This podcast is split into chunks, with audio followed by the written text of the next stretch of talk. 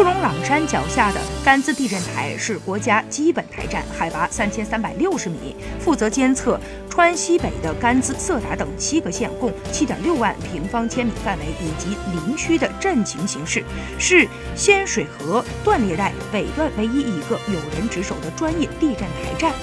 赵民渊是地震台的第九任台长。他值守了十七年，刚到地震台时的寂寞令他一度接近崩溃。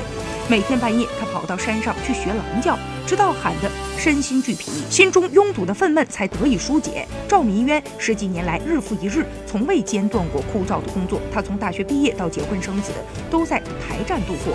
转眼间，孩子都五岁了。他说，虽然自己所做的事情是有意义的，但最对不起的就是孩子和年迈的父母。